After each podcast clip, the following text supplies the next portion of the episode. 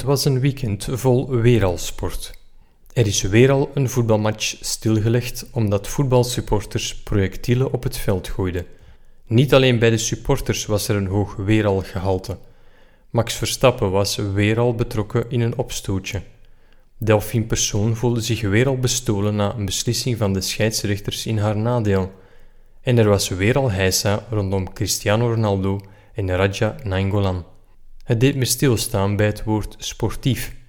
Dat is, volgens Van Dalen, een bijvoeglijk naamwoord of een bijwoord. Het wordt gebruikt om iets anders in een zin nader te omschrijven. En het heeft verschillende betekenissen. Sportief, in de zin van in verband staan met de sport of sportliefhebbend.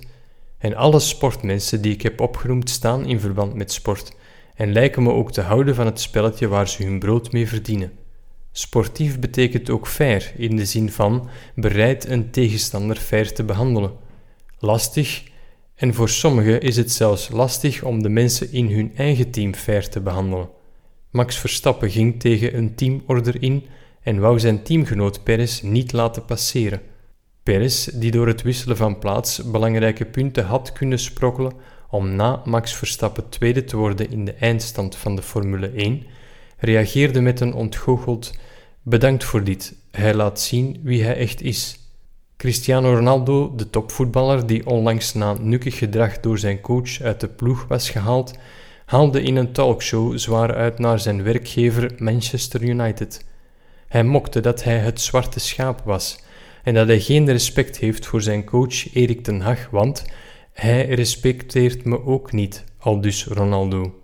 En Raja Nainggolan, tja, die werd door zijn werkgever Voetbalclub Antwerp in de uitverkoop gezet na iets te veel incidenten van het genre extra sportief. Het is opmerkelijk, zelfs sportief gedrag binnen het eigen team is voor deze grootverdieners een lastige klus. Jammer, want ze hebben willens een voorbeeldfunctie ten opzichte van de supporters en van jonge sporters. Deze grote namen vervullen hun voorbeeldfunctie met sport, maar niet sportief. En ze hebben zoveel talent dat ze altijd wel weer ergens met open armen onthaald zullen worden, hoe onfair, oncollegiaal en onsportief ze zich ook gedragen. Ze zijn als kinderen die het een heel jaar uithangen, maar tot hun genoegen de Sint bij zijn intrede horen verklaren: Er zijn dit jaar geen stoute kinderen.